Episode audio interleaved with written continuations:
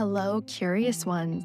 This is your co host, Olivia Bowen, with an important message and request before we get into today's episode, which is the last of our regular season one. Oh, hey, and this is Megan LaPrairie, your other co host. And what we'd like to ask is if an episode led you to look at something differently, maybe change the way you approach something, or you have an insight to share, we want to know. When Megan and I first thought of this podcast, we wanted to entertain you, of course, but we also really wanted to make each episode useful and actionable. So that's why we'd love if you would send us a voice note to curiousnaturepod at gmail.com. We might be able to feature you in a special bonus episode to cap off season one. And with that, let's dig into today's episode. I've got our tarot deck here, and I'm just going to give it a shuffle so that we can get some guidance, medicine, whatever it is we need for this episode, because this is an incredibly special episode today. We have our very first guest. So, calling in my angels, guides, and well and wise ancestors. Cut the deck, and we'll just go with what's right on top. Mm. Five of Swords you're definitely feeling strong, maybe a little angry or a little fed up with the situation, and you're prepared to throw punches. If you choose to go this route, you'll definitely win, but there will probably be unforeseen consequences. You're so focused on this situation, you're not thinking about the future. Stop and consider the situation for a second before you do something you'll regret. Mm. That feels a bit foreboding. Foreboding is the word that came to mind for me as well, but I do feel like we need to conserve the environment, and I am angry about it.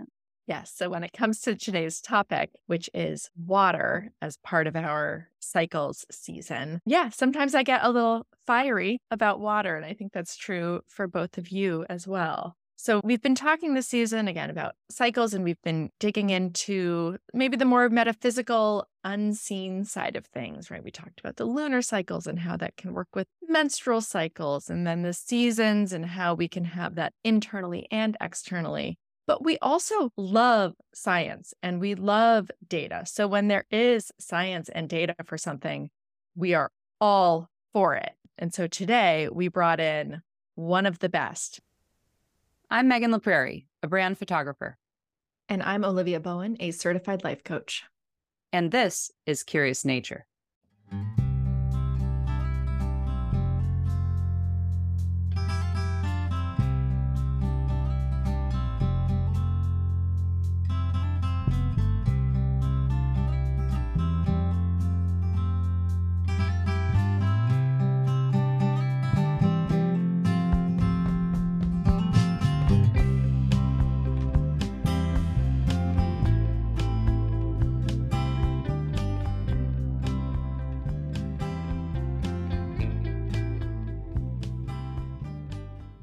Megan, can you introduce our first guest?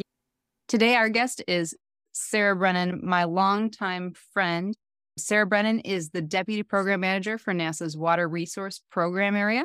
She has a master's from Oregon State University and worked for the Water Science Technology Board of the National Academy of Sciences. She currently lives in Baltimore and has lived in Ghana, South Korea, and Austria. Welcome, Sarah. We are so glad to have you here with us. Thank you. Thank you for the invitation. I'm thrilled to be here. So, Sarah, what drew you to this work? Yeah, thanks. That's a great question. Um, I'm certainly view myself as an extremely lucky individual um, that I am the type of person that truly loves what they do. But the truth is I kind of fell into the career path that I'm on, which is water resources management. So when I was in high school, the one thing I knew I always wanted to do was join the Peace Corps. When I went through college, I knew that that was my plan as soon as I was going to get out. And back when I applied to the Peace Corps, they randomly assigned you to countries. And so in that process, they assigned me to Ghana as a water, sanitation, and health volunteer. I was an international poli sci major in college, but I said, okay, it's fine. If I get to serve as a Peace Corps volunteer, I will absolutely do it. And then that's what started my career path in water science and management. After my service, the more I learned about it, the more I got interested in it, the more I really understood how complex and how critical it was. And then just continued on the path, went back for a graduate degree, started seeking out new opportunities in the field. Um, and today, I, like I said, I'm very lucky and fortunate to be one of those people that just truly, truly loves what I do and the work that I do. That's wonderful, Sarah. And I know that you and I met right before you came back to the States and pursued grad school. And I saw you as you were transitioning into this field, and it was really cool to watch you fall into something that you became so passionate about. And I'm so grateful that you are in the position that you are in. So, a little bit about NASA. How do you use this satellite data for water management? Yeah, so the position that I have now is the deputy program manager for NASA, and that's through Booz Allen because I'm a government contractor. Um, I've been supporting the water resources program for about six years, and it really is just remarkable in what we can do with satellite data when it comes to water resource management, right? We think of uh, water's in the streams, or it's in the ground, or it's in the snow. How could we possibly use satellites to tell us that? But right now, NASA has 25 Earth facing satellites that are just circulating the Earth, telling us about this amazing Earth system that we have. Um, and most of those satellites have water elements to it. And so, maybe just as two quick examples, when you hear about snow, I guess the snow enthusiasts out there already know this, but when you're thinking about how much water there is in the West, most of that comes as snow melt and runoff from the Sierra Nevada mountains. And so people think, okay, it melts and then we have water in the rivers. But what we don't know is the complexities behind that. And there's different grain sizes of the snow and how much water is in snow is actually different depending on the temperature that it was when it snowed. And so we use satellite information to help better predict when that snow is going to melt. And we do that by being able to also track how much sunlight is being reflected off the snow. So if it's darker, more light will be absorbed, it'll melt quicker. If it's brighter, light will reflect. And so therefore it will stay solid as a snowpack for longer. And so, just one example of how we can use satellites to help us better understand the water that we have, how much water we're going to have in the weeks and months coming down the line, and really just use that information to say, how can we make sure that we're in the right position? And then the other one, which I just think is really cool. And granted, this is one capability out of hundreds that we're able to do with satellite information, but most people think of gravity as this singular centrifugal force, which it is, but it's based on mass. And so we have a satellite system that's called GRACE, which is gravity. And then it's two sister satellites that fly next to each other. One is stationary in space, and the other one moves as Earth's gravitational pull changes. And so you can track how Earth's gravitational pull is changing around Earth. And most of that is because of the hydrologic shifts within the Earth. So, how groundwater shifts and moves around Earth changes Earth's gravitational pull. And I just think that's so cool. Like the true gravity of water and how that changes Earth's gravitational pull is because of how water moves around the Earth. And to me, that's fascinating. This is so cool my nerdy little heart is just bursting with excitement. So you get all this data in this incredible way. It's, it still blows my mind. Like we're living in the future right now with everything we have. And then what does a water resource management expert do with all of that information? Yeah, exactly. And it just depends on the question that you're trying to answer. So, in the example that I was using before of water managers in the West that are trying to predict how much water is going to be in the streams and the reservoirs as a result of snowmelt. All of that is modeled. So they take that data and they say, okay, because of the albedo, which is that sun reflectance and the temperature and what we know, we can say this is how much we think the snow is going to melt. And so therefore, how much is going to be in the stream which means how much is going to be in the reservoir, which helps me decide how much I need to release from my reservoir and how much I need to make sure is in the streams for allocations for farms to use and cities to use and domestic use. We have other applications that show us how wet and damp the soil is and also how much evaporation and transpiration is happening in the farms. And so that helps irrigators, that helps farmers and and managers take that information and say, okay, this is how much I need to irrigate, right? This is how much water I need to apply to my field because I know with the current environmental factors that this is how much water is going to be lost from the plants, this is how much water is going to be lost from the ground, and this is how what the ground currently is. And so they can make better tailored decisions on irrigation needs, farming needs, and water allocation needs. So, even in the news this morning, I was hearing about the Colorado River and how there are so many places that draw from that. I want to say California draws from the Colorado River. Of course, Colorado does as well. Is that something that you in your position or someone within your industry would be helping to manage the allocation of that water? Yeah, that's exactly right, Megan. So, yeah, there are seven states that pull water from the Colorado River, and we work with all of them. There's the Colorado River, the upper basin, the lower basin. Every state has a water resources department that's helped to manage their water resources. Central Arizona Project is looking at water in the Colorado used for Arizona. So there are a lot of official state agency levels, regional levels, like the Western States Water Council is there as well, and then non government and nonprofit organizations that are just trying to help provide information that is needed to make those critical decisions. So, with that, looking at how NASA is reading satellites to look at how much water we have access to in terms of snowmelt or in terms of average rainfall, are we now coming to a place where the data has shifted significantly in the past 5, 10, 20 years? Are you seeing over a long period of time that we have less water? Do we have more water? Do we have more water with more pollution? What are you getting in terms of data on how much water we have access to and is it clean? That's a great question. So, we have decades worth of data, but that data has been improving by every year. With every sensor and satellite we send up, the information gets better. And it's not just from NASA and Earth observations, it's also from ground truthing information and information that we're gathering on the ground. So, to answer the first part of your question, yes, we're getting more data than we've ever had before. With more data, we have more information, more ability to use that to our advantage. When it comes to the state of water, which I think was your second question, we are seeing some significant shifts. I mean, when you talk about the basins in the West being at the lowest they had been in years, that's from years of observations of seeing that sort of change. When we talk about flooding happening more often, that again is the result of change that we're seeing. And then you mentioned also water quality. Water quality is a huge concern. And so the 2023 UN Water Conference was in March, and they focus on these three areas actually that you just mentioned in areas where it's too dry, in areas where it's too wet, and then in areas when we're talking about the quality of water. You may have it, but really, what is the health impacts of that water? To be completely honest, I thought of rainfall, but didn't think of snowfall, which, of course, when melts, becomes water. So, with that, Sarah, I'm wondering what can we do in our houses, in our yards, in our communities to use this water more wisely.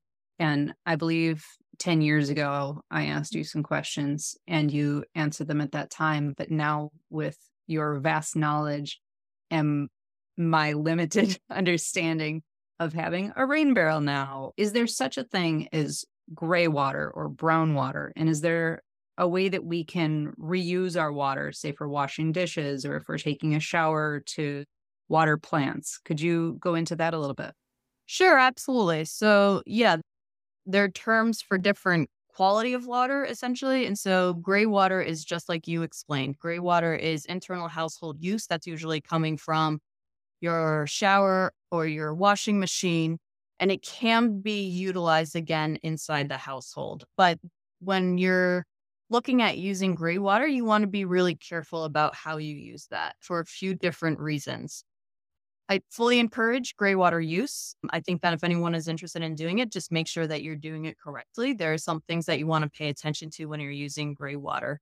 Most of the time, you want to make sure that if you're recycling gray water, like you're collecting it from your washing machine or from your shower, that you still don't want to directly apply it to edible vegetables. Most of the time, you want to reroute it so it's underneath the topsoil and it's infiltrated and you're using it in that way. And then also at the same time, if you're installing new plumbing, so to make your house more of a gray water system, you want to see if you can put in what they call, I believe, a tri valve. So you can determine whether you want the water that you use to go to your septic or your sewer system or if you want it to go to your gray water system. And so, therefore, if anything becomes contaminated, you can essentially send it to the sewer system. But keep in mind, if you're doing that, if you're using a gray water system, you want to be really cautious about what you're sending down your drains. So, if you're using gray water from your shower, the products that you're using in your hair and your body and things like that. And then also at the same time, if you're doing laundry, you know, what products you're using. So I think the safest rule of thumb is that if you make sure it's underground and you're using it for aesthetic pleasing applications to water your lawn and your bushes and things like that, it's terrific. If you start using it for a garden, you want to take extra care and pay attention to that. Also, you don't want to store gray water because it doesn't store very well. And then also at the same time, they typically say you don't want to use kitchen sink water because you can take bacteria and things that may be from other vegetables or that you'll be meat if you're a meat eater in your house that you don't necessarily want applied to your lawn. So something to keep in mind. Certainly a system that we want to use. Countries like Australia have made significant investments in making sure homes can use gray water systems, but something that you certainly can look into if that's what you want to do for your household. Thank you so much, Sarah. That's a great response. So we talked about gray water, which so good to know. But beyond that, right, if somebody isn't going to install a tri valve system in their house, or if they live in an apartment and they don't have lawns and gardens to water, for example, what are some things that you would like to see more people doing? Are there unexpected things we can and should be doing around our homes to help improve the water situation overall? Yeah, that's a great question. I think the most responsible thing that individuals can do is be a conscientious consumer. Because if we end up talking about water quality, we can talk about some of the issues that we're seeing in our waterways. And most of that doesn't come from domestic use issues. I think that when you're buying items, you can look at where it's sourced from, the impact it has to the environment. You can think about what you're putting down your drain when it comes to beauty products and cleaners and things like that that you use in the home. And so I understand that when people say, okay, like domestic use, we want to be conscious of the amount of water that we're using. And yes, you absolutely do, because we want to talk about the value of water and what it takes to get water into your household. So you want to be really conscious of how much you're using. But the most impactful thing you can do is to be a conscientious consumer of what you're buying and what you're sending down your drains and how that product is being made. I love that. And that was not a facet that I had considered. I thought you might give some other little tip to help with our faucets or something. But no, this is such a bigger issue and on a much bigger scale because when you think about it, if we're all buying fast fashion online, the production and the treatment of that material and then the shipping and the packaging, the plastic it's in, everything to get it into our homes, I could see how that would have a much bigger footprint than just turning off the water when I brush my teeth, which of course we also want to do. Exactly. Yes. I'm Megan LaPrairie, brand photographer. I'm so excited to tell you that I'm going to be having an all day personal branding session for you in your small business. It will be held in DC on December 5th, 2023. Please reach out if you want to find out more at laprairiephoto.com. These sessions will be 20 minutes 10 photos, $500. It's easy, it's a beautiful spotlight session to highlight you and your small business. So if you offer a service or wish to highlight something special, get in now so that you can start the year off right with brand new images that will make your website shine. There are limited spots available, so make sure you sign up now. Again, that's laprairiephoto.com. I look forward to working with you. Going a little bit more local, one of the books that I love is called Root and Ritual by Becca Piastrelli. And she shares this sweet practice of putting a little card over her faucets that acknowledges where the water in her home is coming from to help ground us into the systems of which we are a part and we can maybe feel a little bit divorced from as we are in our little homes. Do you have any advice on where we could get that information? Because that's been on my to do list. I don't even know where to start to figure out where my home's water comes from. Yeah. I know when I lived in Detroit, my water came through the Detroit River. I know the DC area is the Potomac River, but do you know about Maryland, specifically Montgomery County, how we can figure out where our water is coming in? Do we just Google our municipality? That's exactly right. Yeah. So wherever mm-hmm. your provider is, you could just look it up on their website and they will clearly say, this is where we get our water from. That makes a lot of sense. Uh, I love that practice of putting something next to your sink that says, this is where this water comes from. And just to add on to that, I would also put all the time and energy and the amazing engineering capabilities and feat that went into getting that water to your house. It's just unbelievable. So you can easily just Google essentially where your water comes from. Megan mentioned I'm up in Baltimore and we pull water in Baltimore. So the city water, and for I think four of the surrounding counties, we pull from the Gunpowder River, the Patapsco River, and the Susquehanna River. And then essentially they pull that water into three reservoirs around the area and then they store it in the reservoirs and then they pull that into the treatment plants and then send it out to the city. And then for DC, they pull that water from the Potomac. So it's a very localized system. They pull the water from the Potomac, they treat it, and then it goes out to the city residents. But the truth is, I mentioned before, the engineering feat behind getting water to your house is just mind blowing to me. Even for Baltimore, I mentioned that we pull from reservoirs to get that water from the Loch Raven Reservoir, which is in northern Maryland. It's an eight mile long tunnel that is 12 feet wide. And that's how water gets down to where we're at. And then when we're looking at something like New York, that system from New York is just absolutely amazing. New York City residents drink water from the Catskill Mountains in upstate New York. And it's a 92 mile pipe that is a thousand feet wide. This is wild. Isn't that wild? I think that's amazing. Yeah. When you turn on your faucet, you're like, great, water's here. I'm like, did you think about what it took to get water there? And that pipeline in New York is a hundred years old. It took them seven years to build a hundred years ago, and it's absolutely massive. It's just amazing in my mind the systems we've built to make sure that you have water when you turn on your faucet, and that it works as reliably as it does. Incredible. Yeah, it's these things that we really, as novices, don't understand. Like we use the water. I know that it's here. It's clean. I don't really understand how it got to me or where it came from. And I don't take the time to think about it. So I'm really grateful to have this conversation because it's it's making me think about water in a whole different way. Yeah. Well, thank you for allowing me to nerd out here for an hour. I'm having a lot of fun. so, when it comes to potable water, I know you and I spent time in Ghana and we were constantly using these bag sachets to get water into our bodies that had been processed. But when it comes to the water in our faucets, say in our kitchens or our bathrooms or at a school, the drinking fountains versus the bathrooms at the school. I'm hearing different people say, oh, don't drink out of that faucet. Oh, but drink out of this faucet. Aren't all faucets created equal? So, do you have any knowledge as to why I wouldn't want to drink out of a certain faucet, but in other cases, another faucet is fine?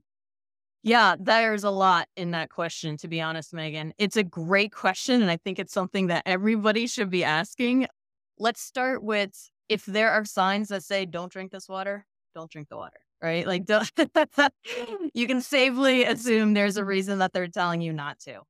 Your best bet is to always drink water from an identified drinking water source, a fountain, a kitchen sink, something that is expected to be providing water for drinking use.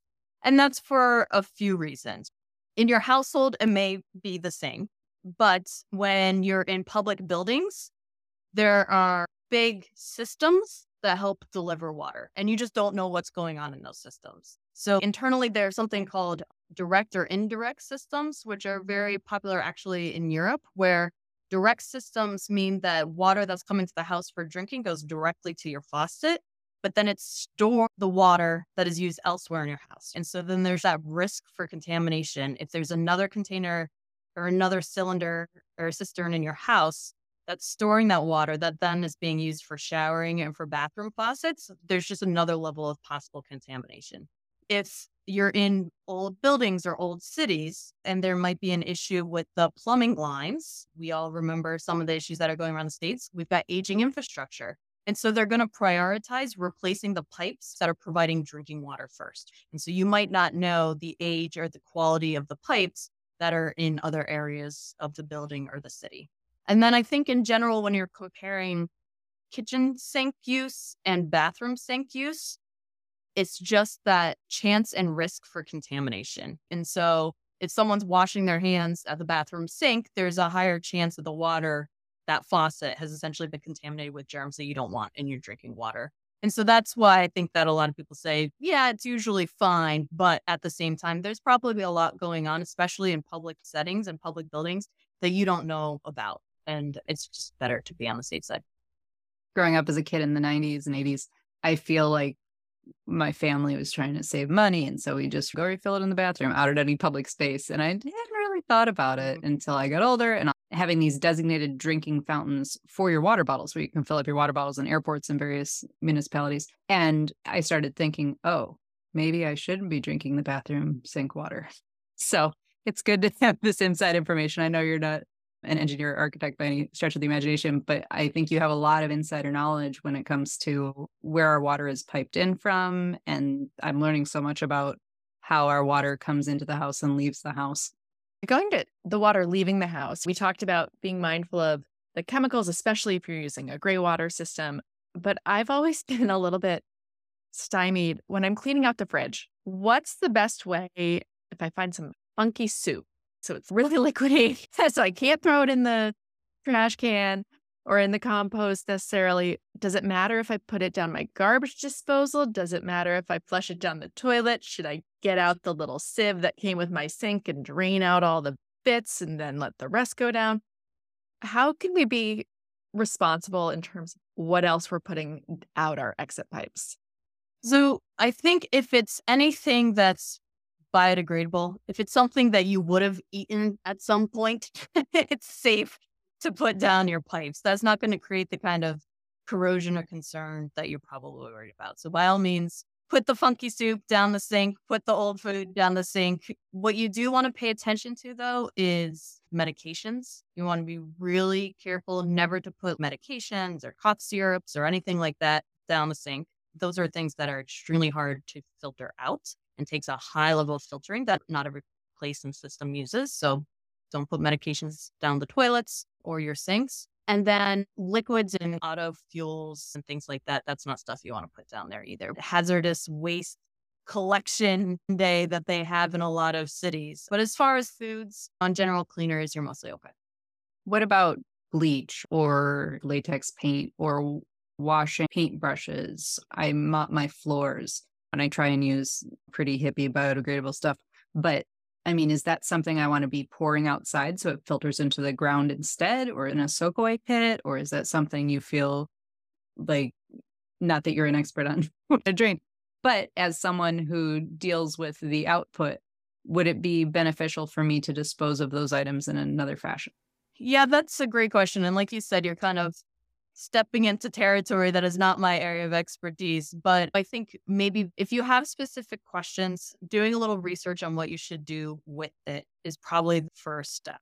I think in general that if it's relatively innocuous, so if it's relatively harmless, you want to put it down your drain, mostly because they're expecting and prepare for that. A lot of times, there those filtration systems are in place to address, especially typical household cleaners, things of small levels. Now, do you want to put a dump truck full of paint down your pipes? Absolutely not. Um, but, you know, there are hydrologic elements to your backyard that maybe you're not aware of either. And so, safe and instructed disposal of chemicals are the way you want to go about it rather than thinking, okay, it's better that I put this on my property or in my yard for it to infiltrate into the ground because you don't know the hydroelectric system underneath the ground and where that'll take it most likely it's going to take it into your watershed. It's going to take it to the closest surface water entity that's not going to have been treated.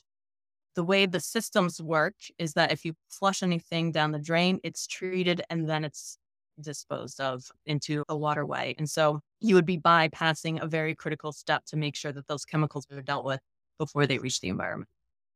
Thank you, Sarah. That's a really responsible answer. And I think that that is important that we all take the time to research each of these individual things. I know I've done a deep dive about the paint specifically. And so I've learned a lot of ways to cast off the paint before it even reaches the drain.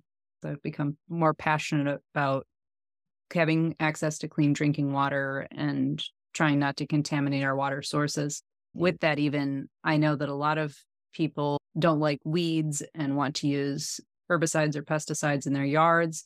to have green lawns. Uh, and I know there is some legislation, so they're not able to sell these items. And that's kind of the way that policy starts to change things. But I want us to take a moment and recognize whenever we do put something on our lawns or in our yards or down our drains, that it doesn't just go away. It goes into the sewers, which go back into, I think, the Chesapeake Bay, um, maybe other locations, and definitely throughout the United States and throughout the world. This water ends up eventually getting to the ocean. Single use plastic bottles is one thing that I would say the tarot reading was accurate to me about. I'm very angry about them. I was in a tropical location recently on a boat and I was so grateful. But I saw so many plastic bottles floating next to me. And I'm like, where did these all come from? So, is there anything you have to add to that about being conscientious about what we put on our lawns or when we see trash? Oh, it'll just get picked up by somebody. It sometimes gets cast down in the sewers, doesn't it? Oh, yeah, all the time. Yeah. And it, it's absolutely I don't know how much I have to add to that, Megan, because I just agree with you completely and everything about that. And um, so the biggest concern right now in water quality is what we call PFAS. And don't ask me what it stands for, big long chemical name. But essentially, we can put that in the show notes too. So let me look this up real quick. It looks like it's per and polyfluoroalkyl substances. Yeah. Okay. um, it's uh you know, it's essentially this forever presence of plastics, these teeny, teeny little elements of plastics that are too small that we can't even filter out. And they're just everywhere. And they're in our water and they collect in our body. It's what they are. You both know that I have two very young girls. And so I'm going to pull in a Frozen 2 reference here. But if you've seen Frozen 2, Olaf makes this point about how water has memory, right? And when I first heard that, I was like, yes, like this is my world. But so, like, the point about water has memory is because it has isotopes in it that show us where it's been, like what systems it's been through, where in the world it's been through. And that's what he means when he says that water has memory. And now that memory that it has is plastics. Like, that stuff doesn't leave, it just carries on with it forever. And that's going to be our biggest challenge over the next hundred years. Yes, we're talking about reducing. Yes, we need to be conscious about plastics, but it's here. And how do we deal with the fact that it's already in our water and our systems? And I just don't know. And that's what we have to deal with. And so I think that this is something that everybody needs to pay attention to. And everyone needs to listen up and say, yeah, my one time use plastic is really doing some significant damage. Is this necessary or is this convenience? I think we're all uh, hopefully galvanized by this information and feeling by it. Perhaps as a closing question, I'd love to know given everything you see, given your time spent in this field, what gives you hope as we look forward? What keeps you hopeful that we will still have potable drinking water and be able to have our plants grow and thrive. I mean, our entire life is dependent on our water supply. Right. That's a great question. And so I have lots of hope. And I know it may have been a little bit of a doom and gloom conversation today, but I have so much hope. Necessity is the mother of ingenuity. Is that right? Or am I way off base here? I think I'm mixing some phrases there. I always think necessity is the mother of invention. Sure. Okay. Yes. Even better. Thank you very much. And that's exactly why water is critical. We're not going to be able to go forward without it. It's a need that's universal. We all need it. We understand that we're in a tough position.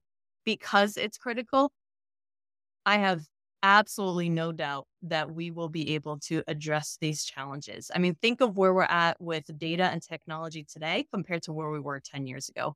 We take a sliver of that attention and put it onto world resources we will absolutely come up with inventions and resources and solutions to some of the hardest problems and challenges that we're having right now.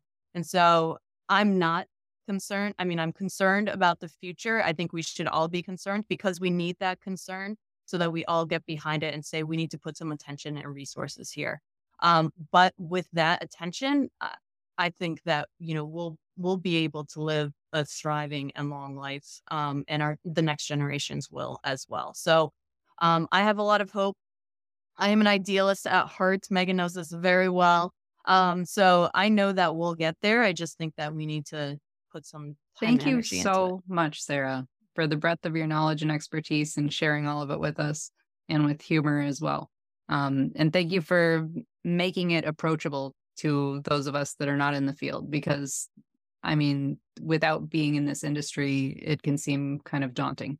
So thank you for approaching it in a way that we can all understand and apply it. Well, thank you, Megan. Thank you, Olivia. It was really nice to be here today. I appreciate all the questions. And I said, like I said, I, you know, really appreciate the opportunity to kind of nerd out for a little bit. This is what I love. Um, and so happy to talk to anyone else, any one of your listeners that are interested in learning more. Um, and thanks again for the opportunity. It's been a pleasure to talk to you both. It's been a lot of fun. Thank you. Thank you, Sarah. Subscribe to the Curious Nature podcast on Apple Podcasts, Spotify, or wherever you listen. And if you liked today's episode, please leave us a five star review. It means the world to us and it helps more people find our podcast. Please follow us on Instagram at Curious Nature Pod. You can email us at curiousnaturepod at gmail.com. The information provided on this podcast is for informational and entertainment purposes only. We are not, nor are we holding ourselves up to be physicians, psychologists, or any other medical professional. We are not providing healthcare or medical or therapeutic services. The Curious Nature podcast is produced by Olivia Bowen. Sound design and production by Megan LaPrairie. Theme music by Kabir Green. And logo art by Melinda Vukanich. Thanks for listening, Curious One.